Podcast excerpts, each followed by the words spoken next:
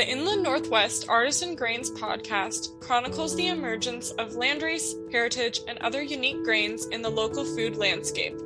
We are your hosts, Allie Schulteis and Colette DePelps. Join us as we talk to farmers, millers, bakers, and brewers about their journey into the world of artisan grains.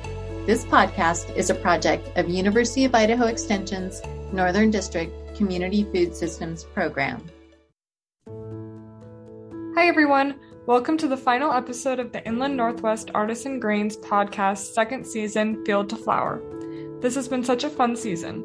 A special thanks to our listeners who have journeyed with us as we traveled the Northwest, talking with farmers, millers, and bakers working with artisan grains.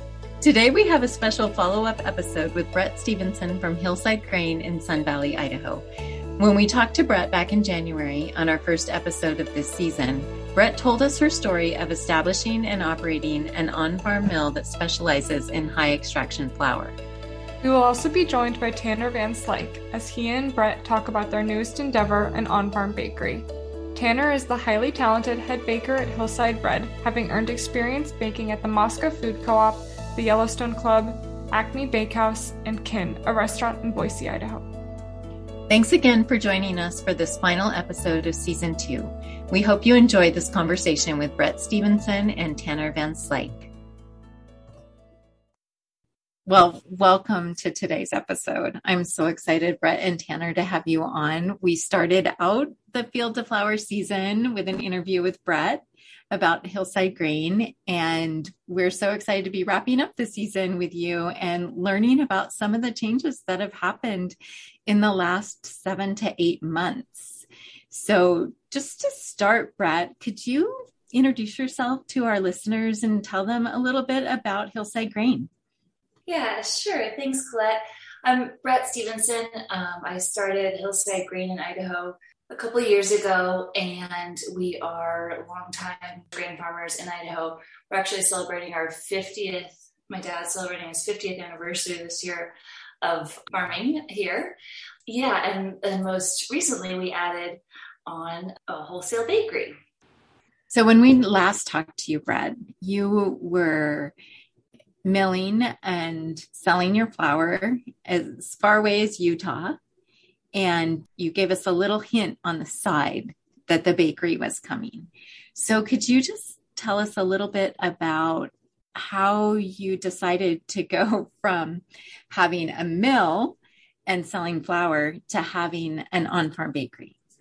Yeah, I think it was part of the vision from the beginning. I would say that quite loosely because the vision sort of changes and morphs and stuff. But I think the idea of growing, milling, and baking and basically completing the full circle was something that has always been super intriguing and exciting to me. And I feel like there's a lot of opportunity for that. There's not a lot of that going on in the country. And I think people are pretty excited for local products and transparency. And so it's sort of an opportunity to carry our grain that we have been growing for so long all the way through to a finished product.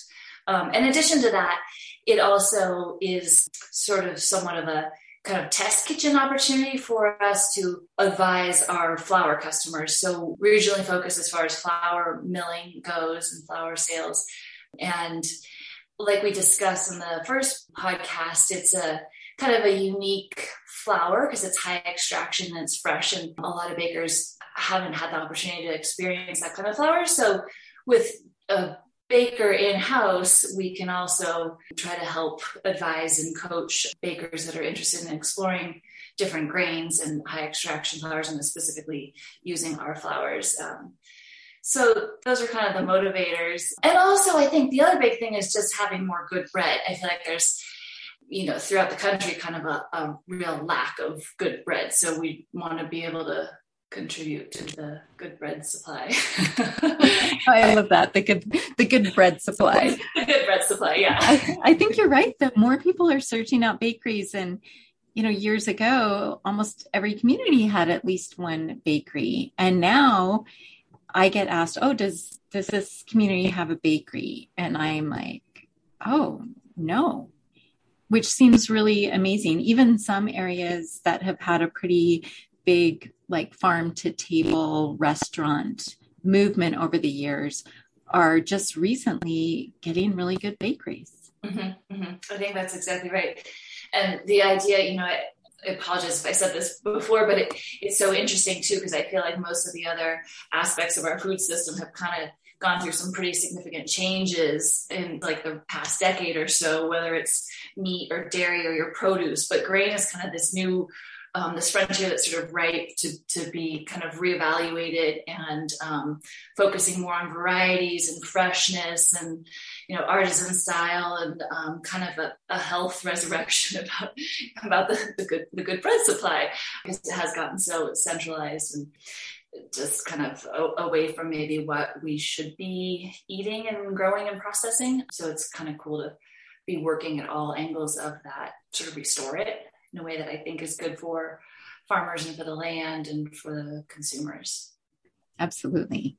Yeah, and we'll definitely dive deeper into that as we go. But first, we want to give Tanner the opportunity to introduce himself. So Tanner, if you could please just introduce yourself, give us a little bit of your background and how you became connected with Hillside Grain. Hi, I'm Tanner Van Slyke. I have been baking bread professionally for about 9.5 years. I actually started baking in Moscow, funny enough. I was a student at University of Idaho. I took a semester off and got a job baking at the local co-op up there.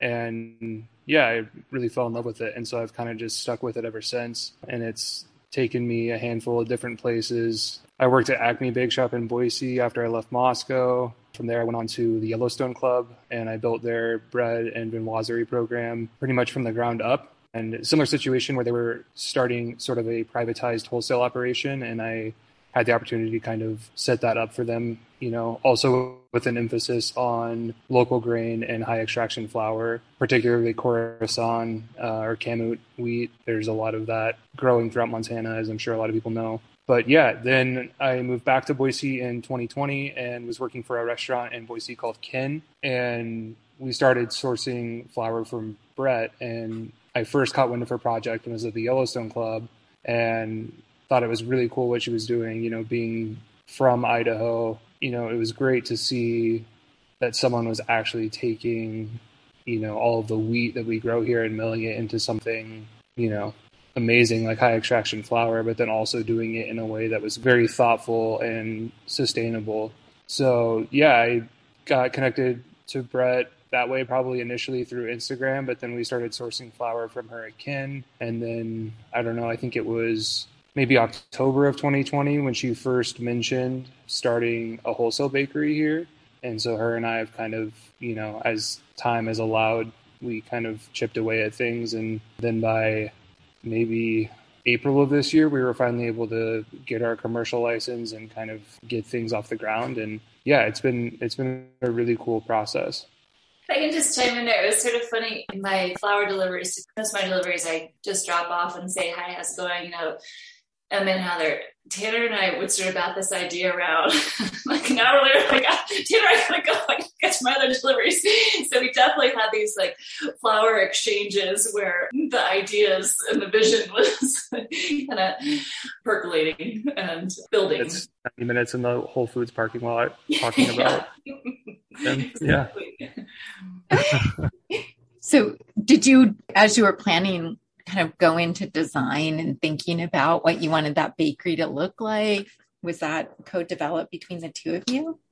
Sort of, it was more like I was trying to figure out like, what's my bandwidth? How much am I going to be able to really pull this off? And then also kind of talking to Tanner about like, what are his intentions and plans? And is this all going to jive? It was more like that. And I think for me, I kept thinking like wholesale and having it down on the ranch. I couldn't quite wrap my brain around the retail bakery storefront. That felt like way too much to take on. Tanner might have that part of his vision at some point, evolve into that. But yeah, that was kind of what was going through my mind at least. So what does the bakery look like?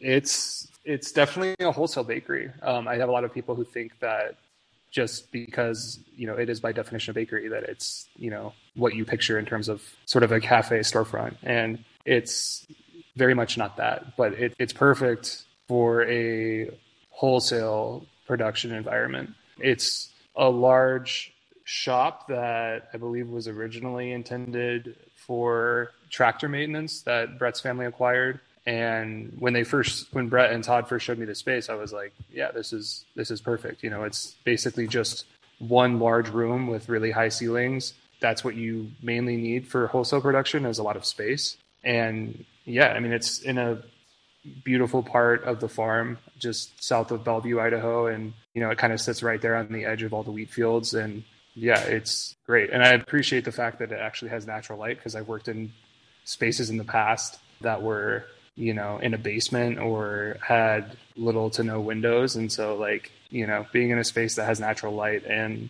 lots of windows has been great. And it definitely makes for some really nice sunrises in the morning. It sounds beautiful. Brett, what kind of improvements did you have to do to this maintenance building to actually move from a maintenance building to a commercial wholesale bakery?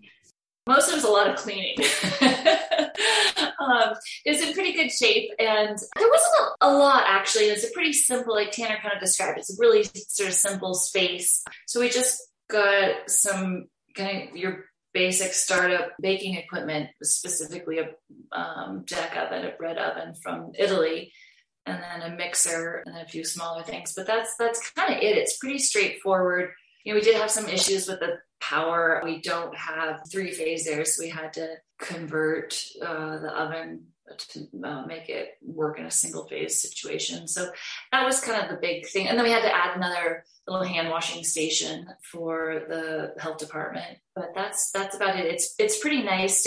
I love the fact that our farm crew is kind of always passing through the area.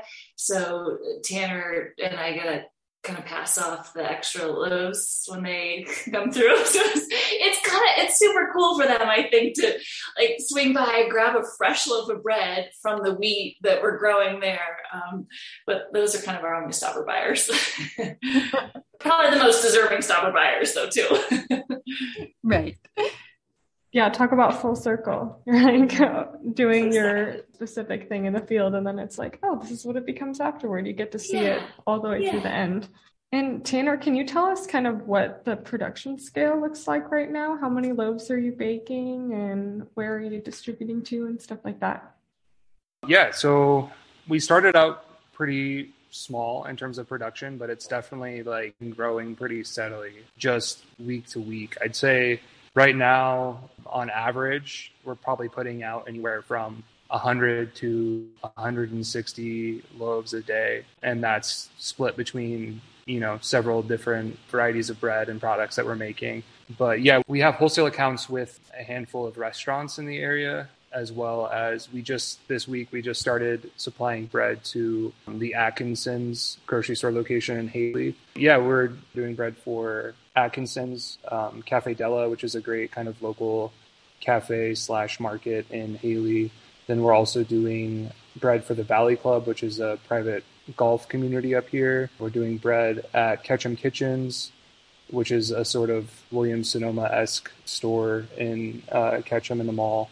And then we have been doing some kind of one-off things for a restaurant called The Cubby, and it just kind of keeps growing. I even had a guy who stopped by earlier today to talk to me about a wine bar that he's opening in Haley, and he's wanting bread for that. Oh, and one other place is a wine bar in Ketchum called Scout, doing all the baguettes for their charcuterie boards, some sourdough loaves for their tartines, and then they're also selling bread retail in the shop. So it's been cool having new businesses like that have been using our bread from the beginning and are also kind of giving us a lot of exposure, and then also exposing a lot of people in the community to both the bakery, but then also Hillside Grain, because I think, you know, like most Americans, we're very accustomed to white commodity flour. And so I think it's great for people to be exposed to breads that really taste like wheat. Because I think a lot of us, you know, even me, for example, who grew up eating Wonder Bread and,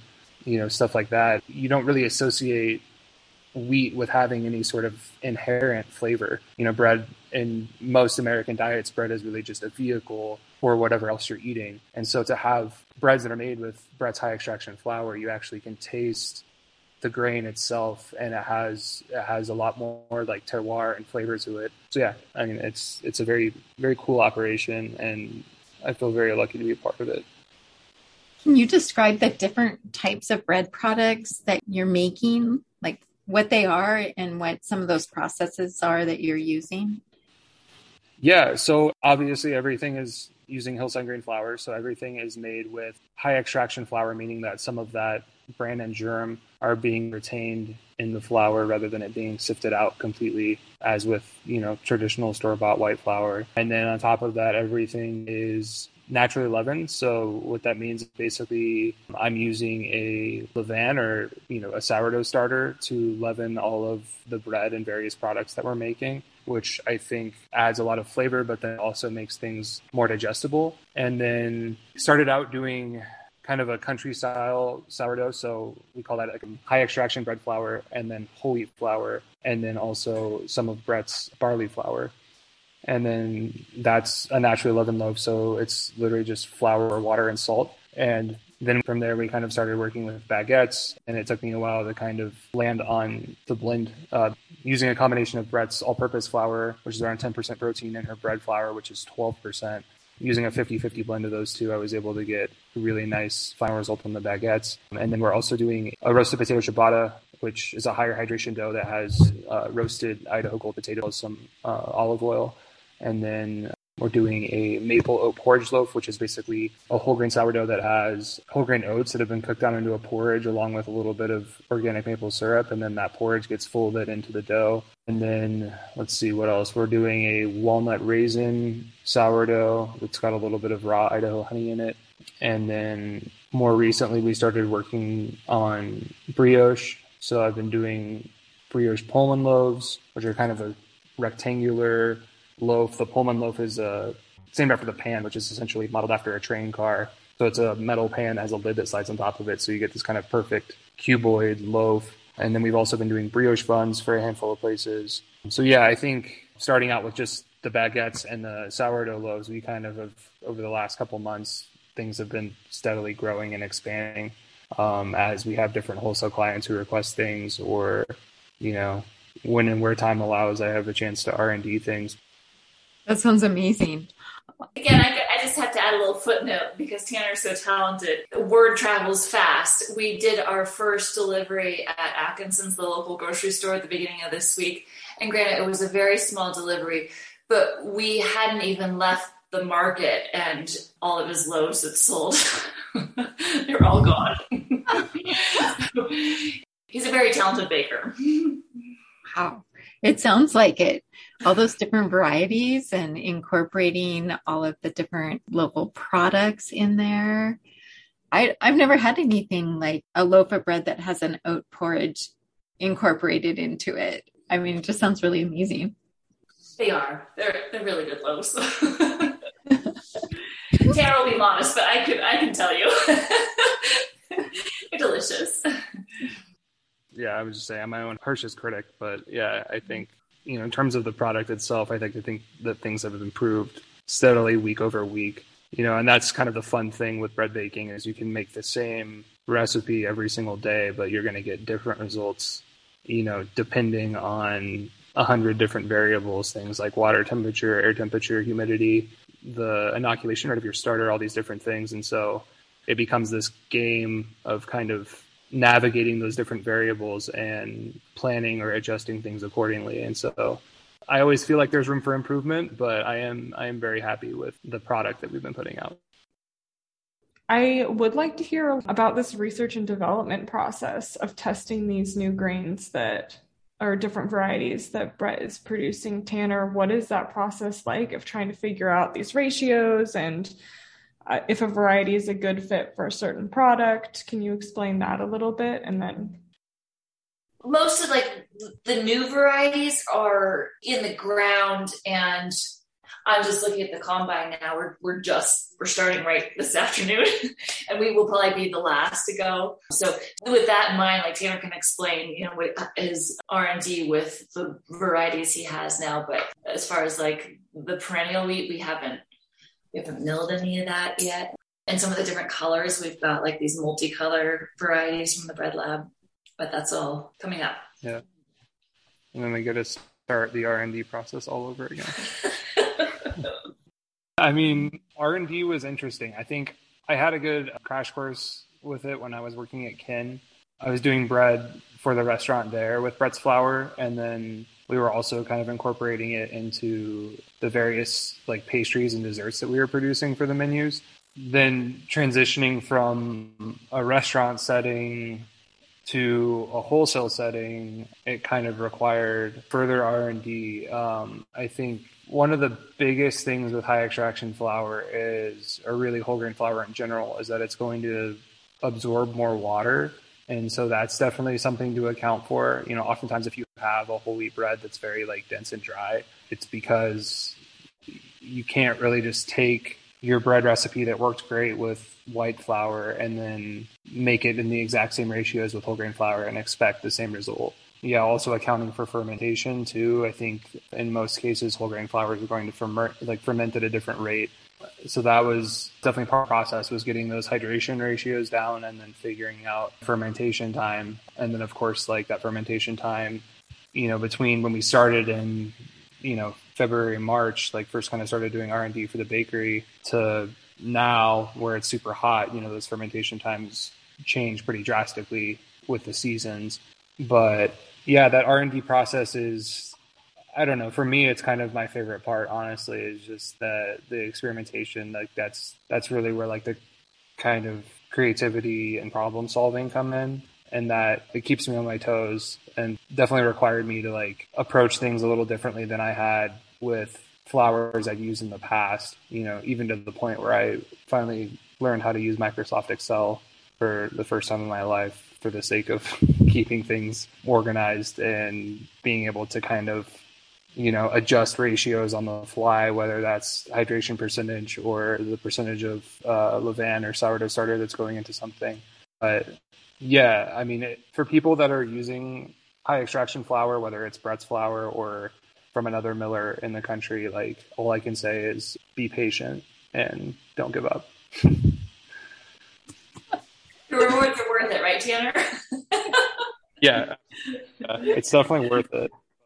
Yeah, I think a lot of put off by that, you know, they make something a few times and it doesn't turn out the way it did with their King Arthur flour or whatever they were using before. And then they get frustrated and want to just give up, which I know, you know, from Brett's end, that's definitely something she's encountered, I think, with a lot of these people that she's brought flour to. And then, you know, she's been very hopeful that they were going to use her flour. And I think the R&D process is something that I think deters a lot of people, whether those are existing bakeries or restaurants or whatever, because you know, they don't want to take the time to really work through those kinks. And, you know, they have a recipe that works with a given flour and they don't want to change that, which on one hand, I totally understand. But on another hand, like when you're in a position where you have this very unique opportunity to use flour that's being, you know, not only grown, but milled in your state, like I think regardless of the R&D that needs to go into that, I think it's worth the effort, you know, because one thing you'll notice, and I think anyone who's worked a lot with flour from various places, like one thing you'll notice is that in almost every case you can find flour that's being made with grain that was grown in your state, but that grain was most likely sent out of state for milling. Or you can find flour that's being milled in your state, but in most cases they're using grain that was brought in from elsewhere. For example, the flour that I was getting in Montana was great and it was all Montana grain, but they were shipping that grain from Montana to Texas for milling and then shipping the flour from Texas back to Montana for distribution. So I think that's one thing that makes Hillside Grain very unique, is that you're getting grain that was both grown and milled right here in Idaho.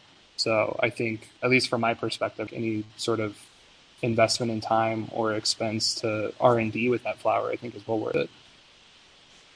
If there's a chance, you're a decent chance, I hope, that your final product is going to be better. I feel like it's well worth a little time to tweak your formula and end up with a better product. Sometimes I think people, bakers are so busy, they're not willing to, like Tanner's suggesting, to take that time. But if it actually results in an improved product, it's probably well worth the time investment. But Tanner, I think you mentioned this somewhat recently. There are a lot of variables with the temperature and then just in general, more hydration for high extraction flour. But the flour, the bread flour that you're primarily using, it has been relatively consistent due to the tempering that we're doing in the mill. Is that right?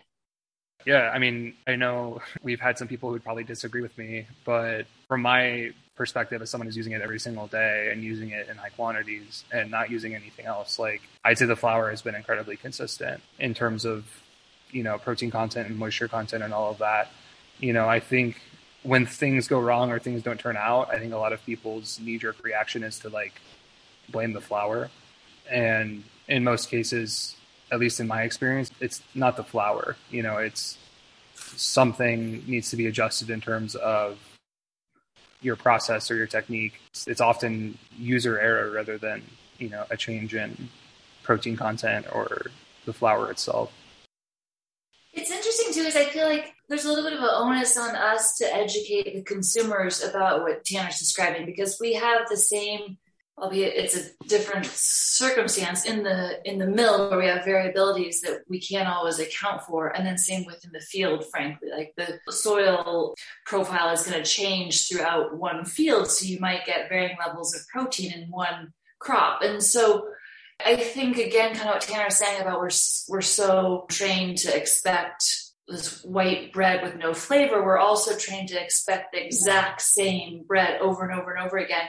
And I think some of these craft industries have done a good job paving the way to try to retrain consumers that in the natural world, there's so many variables. You're never going to get in your garden, you're never going to get two strawberries that taste the exact same. Well, your bread is going to change. And that's actually really cool. Like, to embrace those variables and those changes and those differences, because it's coming from a living, growing thing. And then you have heat and humidity and different minerals and vitamins that are either there or not there, or in excess, or anyway. So it's just kind of an interesting exercise in that sense too. Yeah, we're producing things that change and shift, but also trying to explain to the customer that that's life. That's part of the beauty of this. Like, embrace it. We do. We love it. And is that variability also part of what you're able then to communicate to the home baker or the commercial baker that is buying your flour, and kind of relating your experience with your products to their experience? Yeah, I think that's the case. And I'm just a home baker level. And so when it gets too technical, I'm like, Tanner, you're the guy. How can we resolve? Yeah, I think even just using store-bought flour, you know, there's a tremendous amount of variability. But then when you start working with whole grain flours or high extraction flours, that adds kind of another layer of difficulty or unpredictability, in the sense that whole grains have tremendous effects on the rate of fermentation.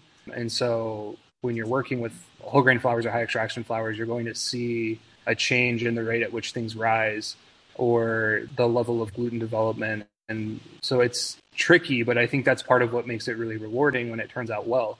For example, like, the whole grain in most wheat varietals is rich with a certain enzyme called beta amylase, which actually acts as a sort of shortcut for the yeast in their, you know, their enzymatic processes. And so that's one of the reasons that, like, you know, you might make a loaf with white flour and it takes, say, 2 or 3 hours to rise, but then you make it with high extraction or whole grain flour and it takes half that time. You know, and that could have been that you used warmer water or you used more starter, but in most cases it has to do with the fact that the whole grain is giving the yeast more of that food that they need, essentially, to work more efficiently. Those are things that I do my best to communicate to other bakers, whether they're home bakers or professionals, you know, but it's really something, as much as you can put into words, it's really something that you just have to learn through feeling and trial and error. And I think that's kind of the beauty in it, at least for me.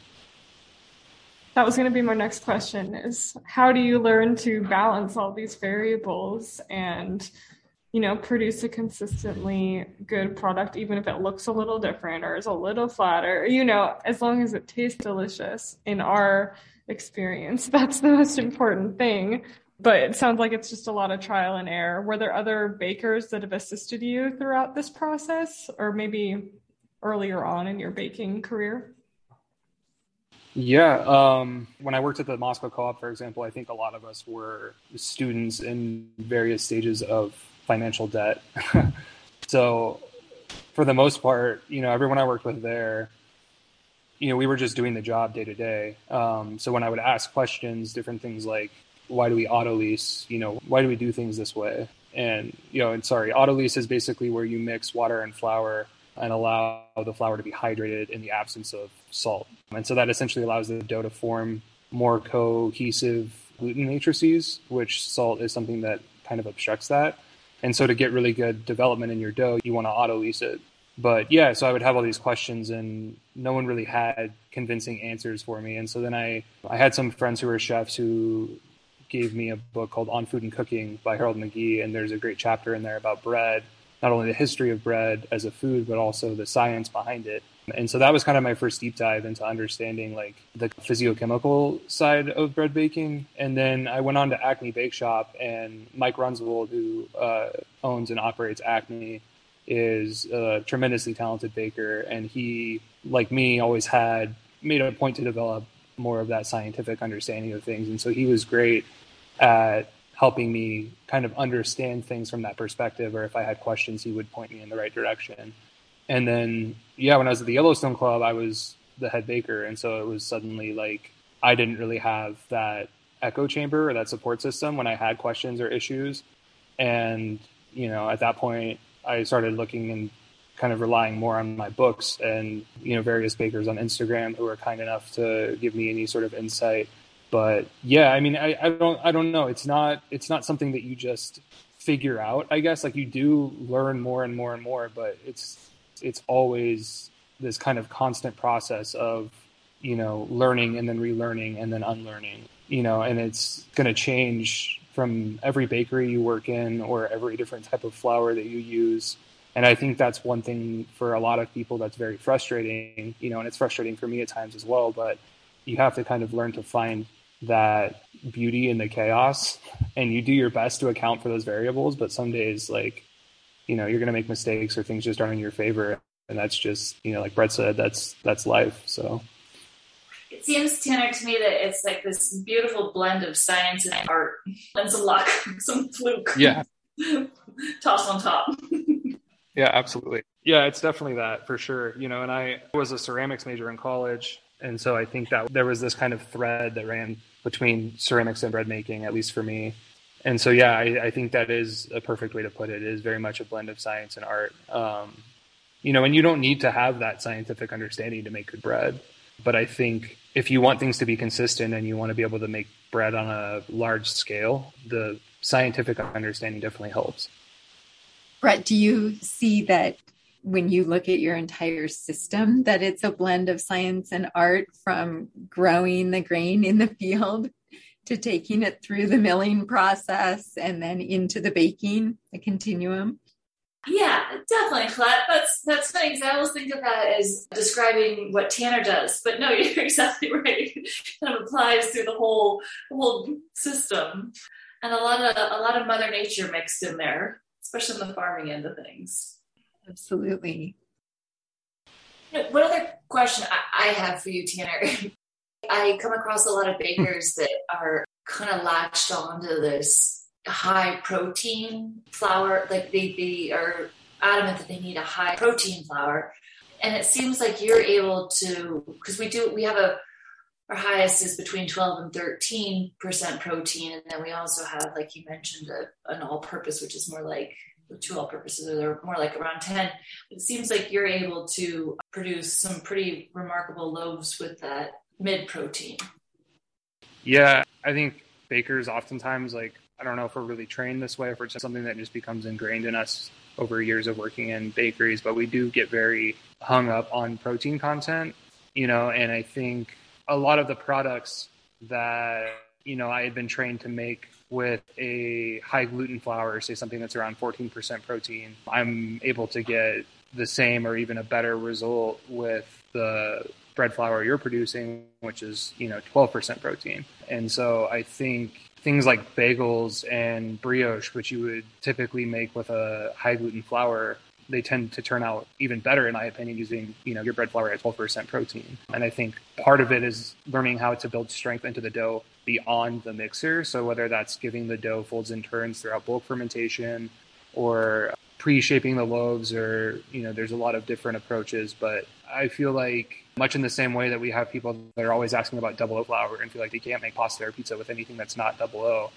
you know, there's a lot of people who feel like you can't make bagels or brioche without high gluten flour. And, you know, from what I've seen over my last 4 months of working with your flour on a daily basis, it's definitely not the case.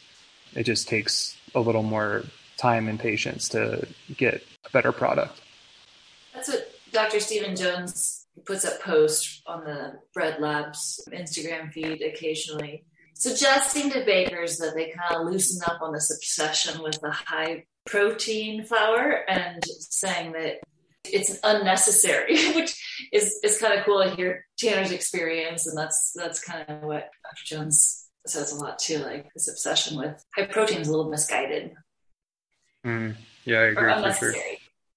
Does high protein correlate with high gluten? Obviously, I'm not a baker, so I don't know these things. Yeah, in most instances, yeah. I mean, it's two terms for the same thing, essentially, because in wheat flour, there's two proteins, essentially. There's glutenin and gliadin.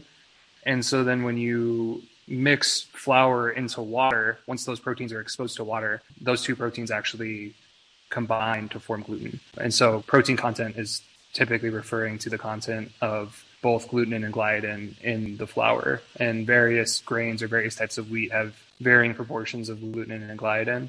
But yeah, typically high gluten and high protein are more or less, you know, two terms for the same thing. And the source of that protein is the nitrogen in the soil. So it just puts a lot of pressure on farmers if they need to meet certain protein specs to apply nitrogen fertilizer. So if we kind of back away from this protein obsession, it puts less pressure on farmers to apply nitrogen fertilizer. Interesting. You can get nitrogen in the soil other ways, like through crop rotation and rotating with legumes, and that's what we try to do, but you get kind of mixed results. It's all connected. Exactly. So if bakers are really passionate about looking at more sustainable agriculture that requires lower inputs, you know, building that skill set around using flours that have lower protein content allows the farmer to actually farm differently. I think that's exactly right, Colette. Like, some of it's going to be inherent through different wheat varieties. Some are more prone to have higher proteins naturally, others less, but yeah, you're exactly right. And this is why this full circle stuff is so cool, because, you know, historically, generally, we're just all operating on our own plane, the farmers, the millers, and the bakers. And there's so little communication between the three. And we kind of loop this all together. It's fascinating. It's really cool to, like, go talk about soil health and wheat varieties with Tanner. Like, loop it all in. It's pretty neat. It sounds like your bread is really, really popular with your customers. Do you have a plan for growth? And making 100 to 150 loaves a day. I imagine once one Atkinson's store has your bread, there might be a couple other that are knocking at the door. What are your plans or your vision for scaling? Yeah, I think the plan is just to keep growing and producing as much as I physically can for as long as I can, at least on my own. But I think there's definitely, as we're seeing already, you know, 3 months in, 4 months in, like, there is tremendous opportunity for growth. And I think, like Brett said, there's a big demand for good bread, you know, and not only good bread, but bread that's being made with good flour. And I think that's kind of a difficult thing to find in a lot of places.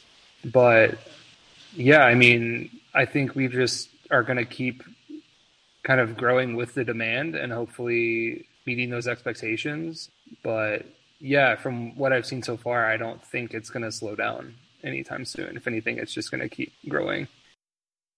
We haven't done any of this yet, but we're hoping to at some point sooner rather than later add on some mill tours and then also some baking classes. So I think that's something that will be a really fun addition, because we get a lot of requests and it's just a matter of time management, trying to figure out how to get everything done that we need to get done. But I do have the intention of adding on some meal tours that would conclude with some of Tanner's fresh bread. And then also he and I have kind of batted around the idea of hosting some baking classes down in the shop at some point. So I think when the time's right, we'll put that on Instagram.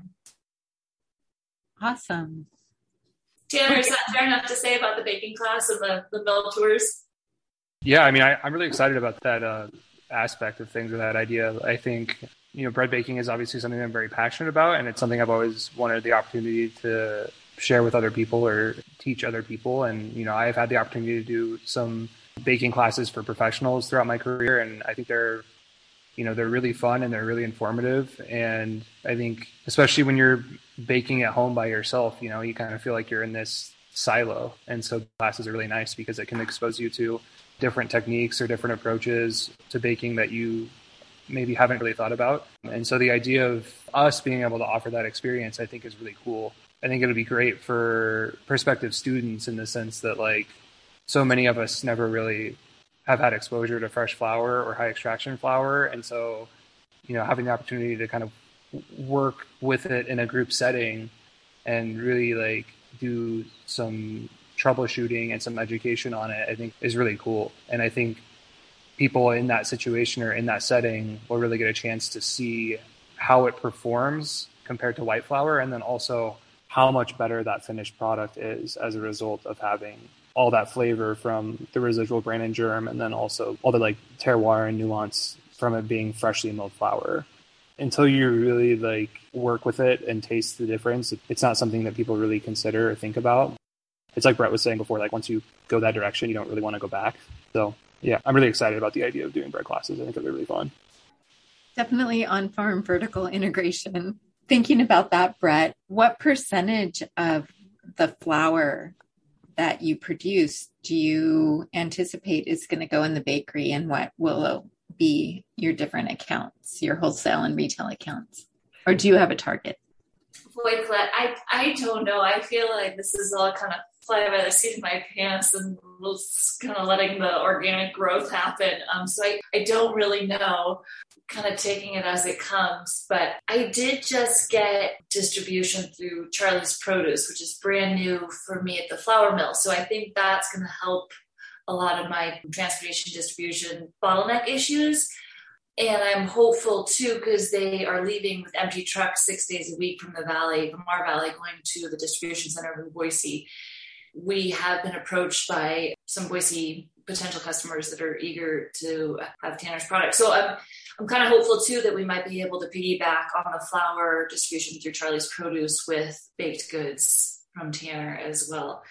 But what that looks like, I don't know. If that means that Tanner needs more hands in the bakery, possibly, or we're figuring it out, we're piecing it together. It's very organic growth. But exciting. It's all exciting. I mean, the demand is there, so it's just a matter of how we manage it and how we want to shape it. And, Tanner says as much as he can physically bake, but I think there's also this balance of what feels good and what feels right and what's comfortable and what's rewarding and a decent economic return. It's kind of balancing all of our needs as a small business and as individuals too. And make sure Tanner gets enough sleep. For sure.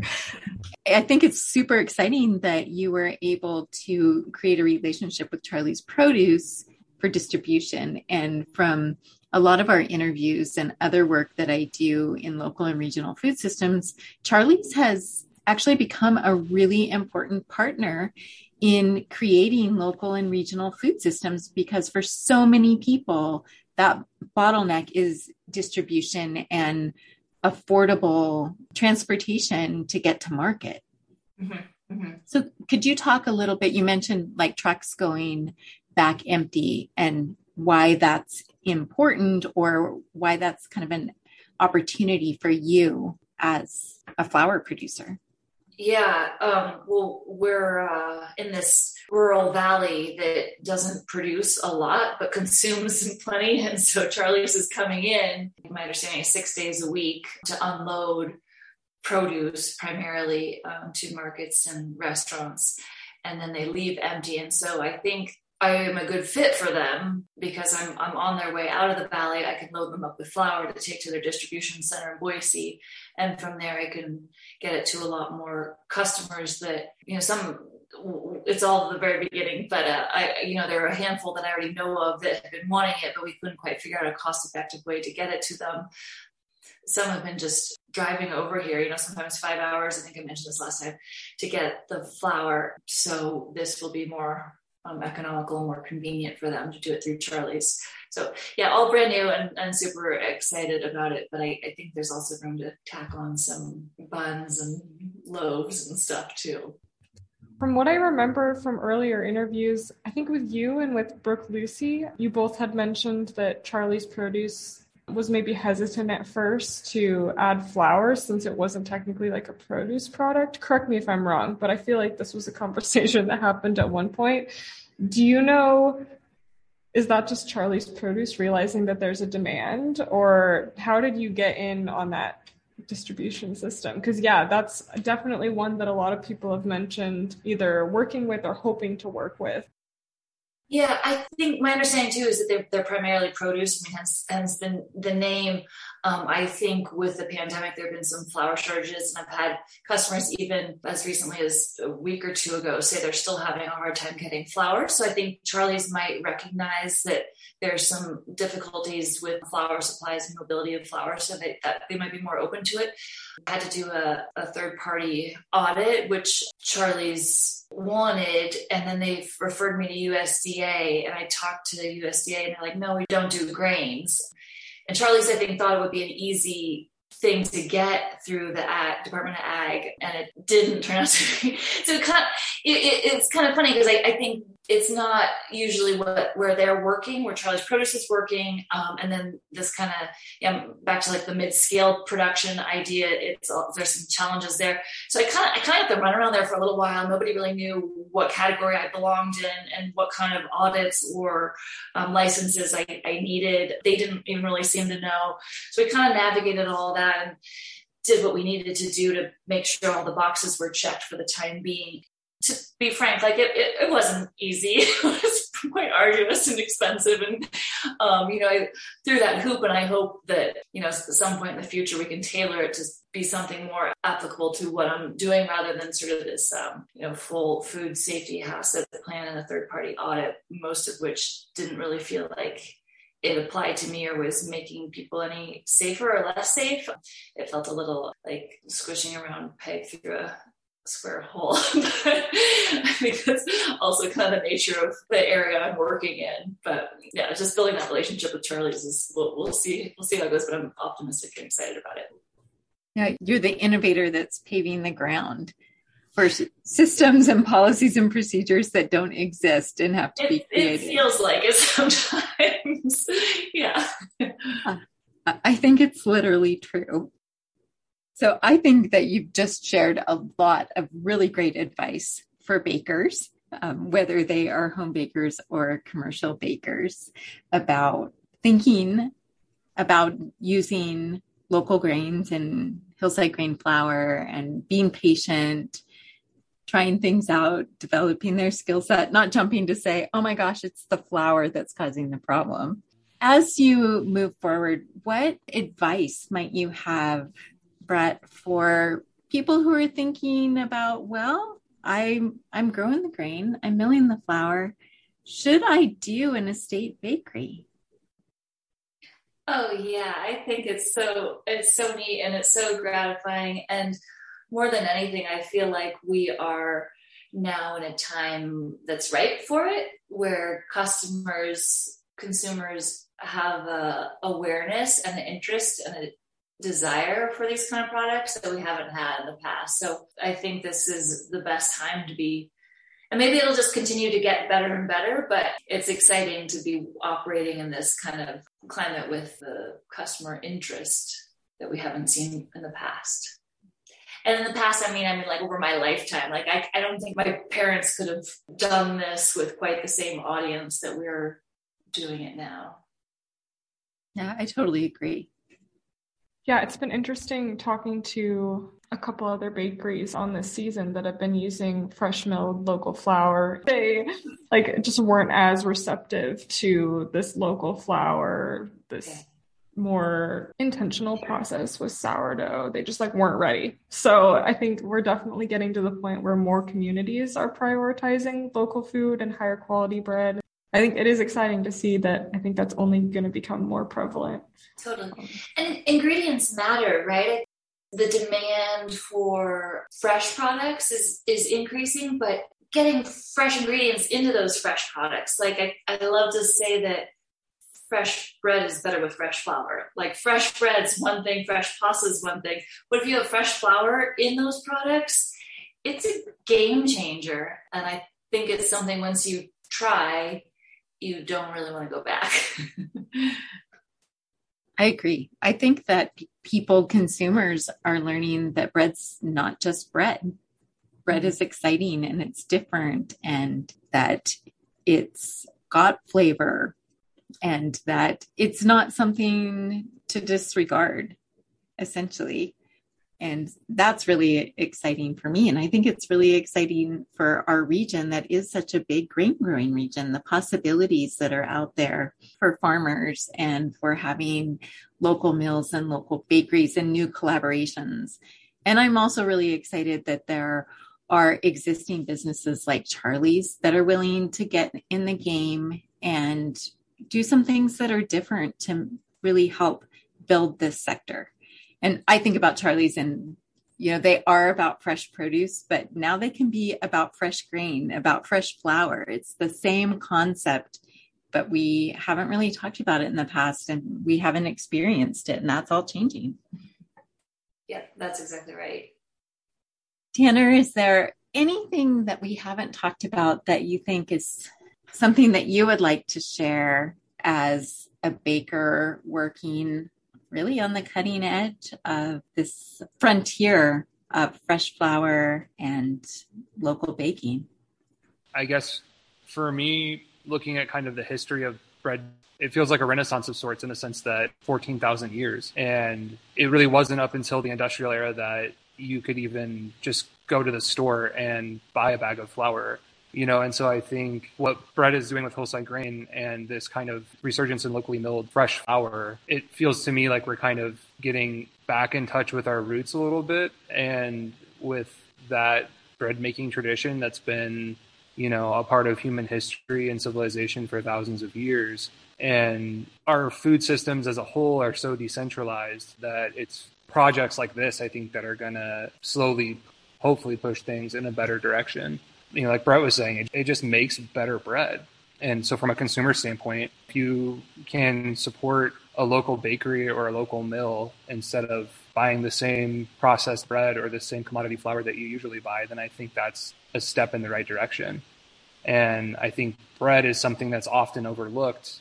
We've learned to put a lot of emphasis on organic produce, and we think of that as fruits and vegetables, and then things like flour and grain are completely overlooked or most often overlooked. And so, I think it's nice to have access to it when and where you have it. But I think it's cool for people to kind of see that process and realize my flour does actually come from somewhere, and where it comes from matters. It's refreshing for me, having been a baker for 10 years, and really this is the first time that I've ever actually had access to freshly milled flour. And it is a game changer, not only from a baking standpoint, but also from environmental standpoint and a sustainability standpoint. So I realized we didn't ask you this question at the beginning. Is there a different name for the bakery than Hillside Grain, or is it Hillside Grain? I didn't even think about that.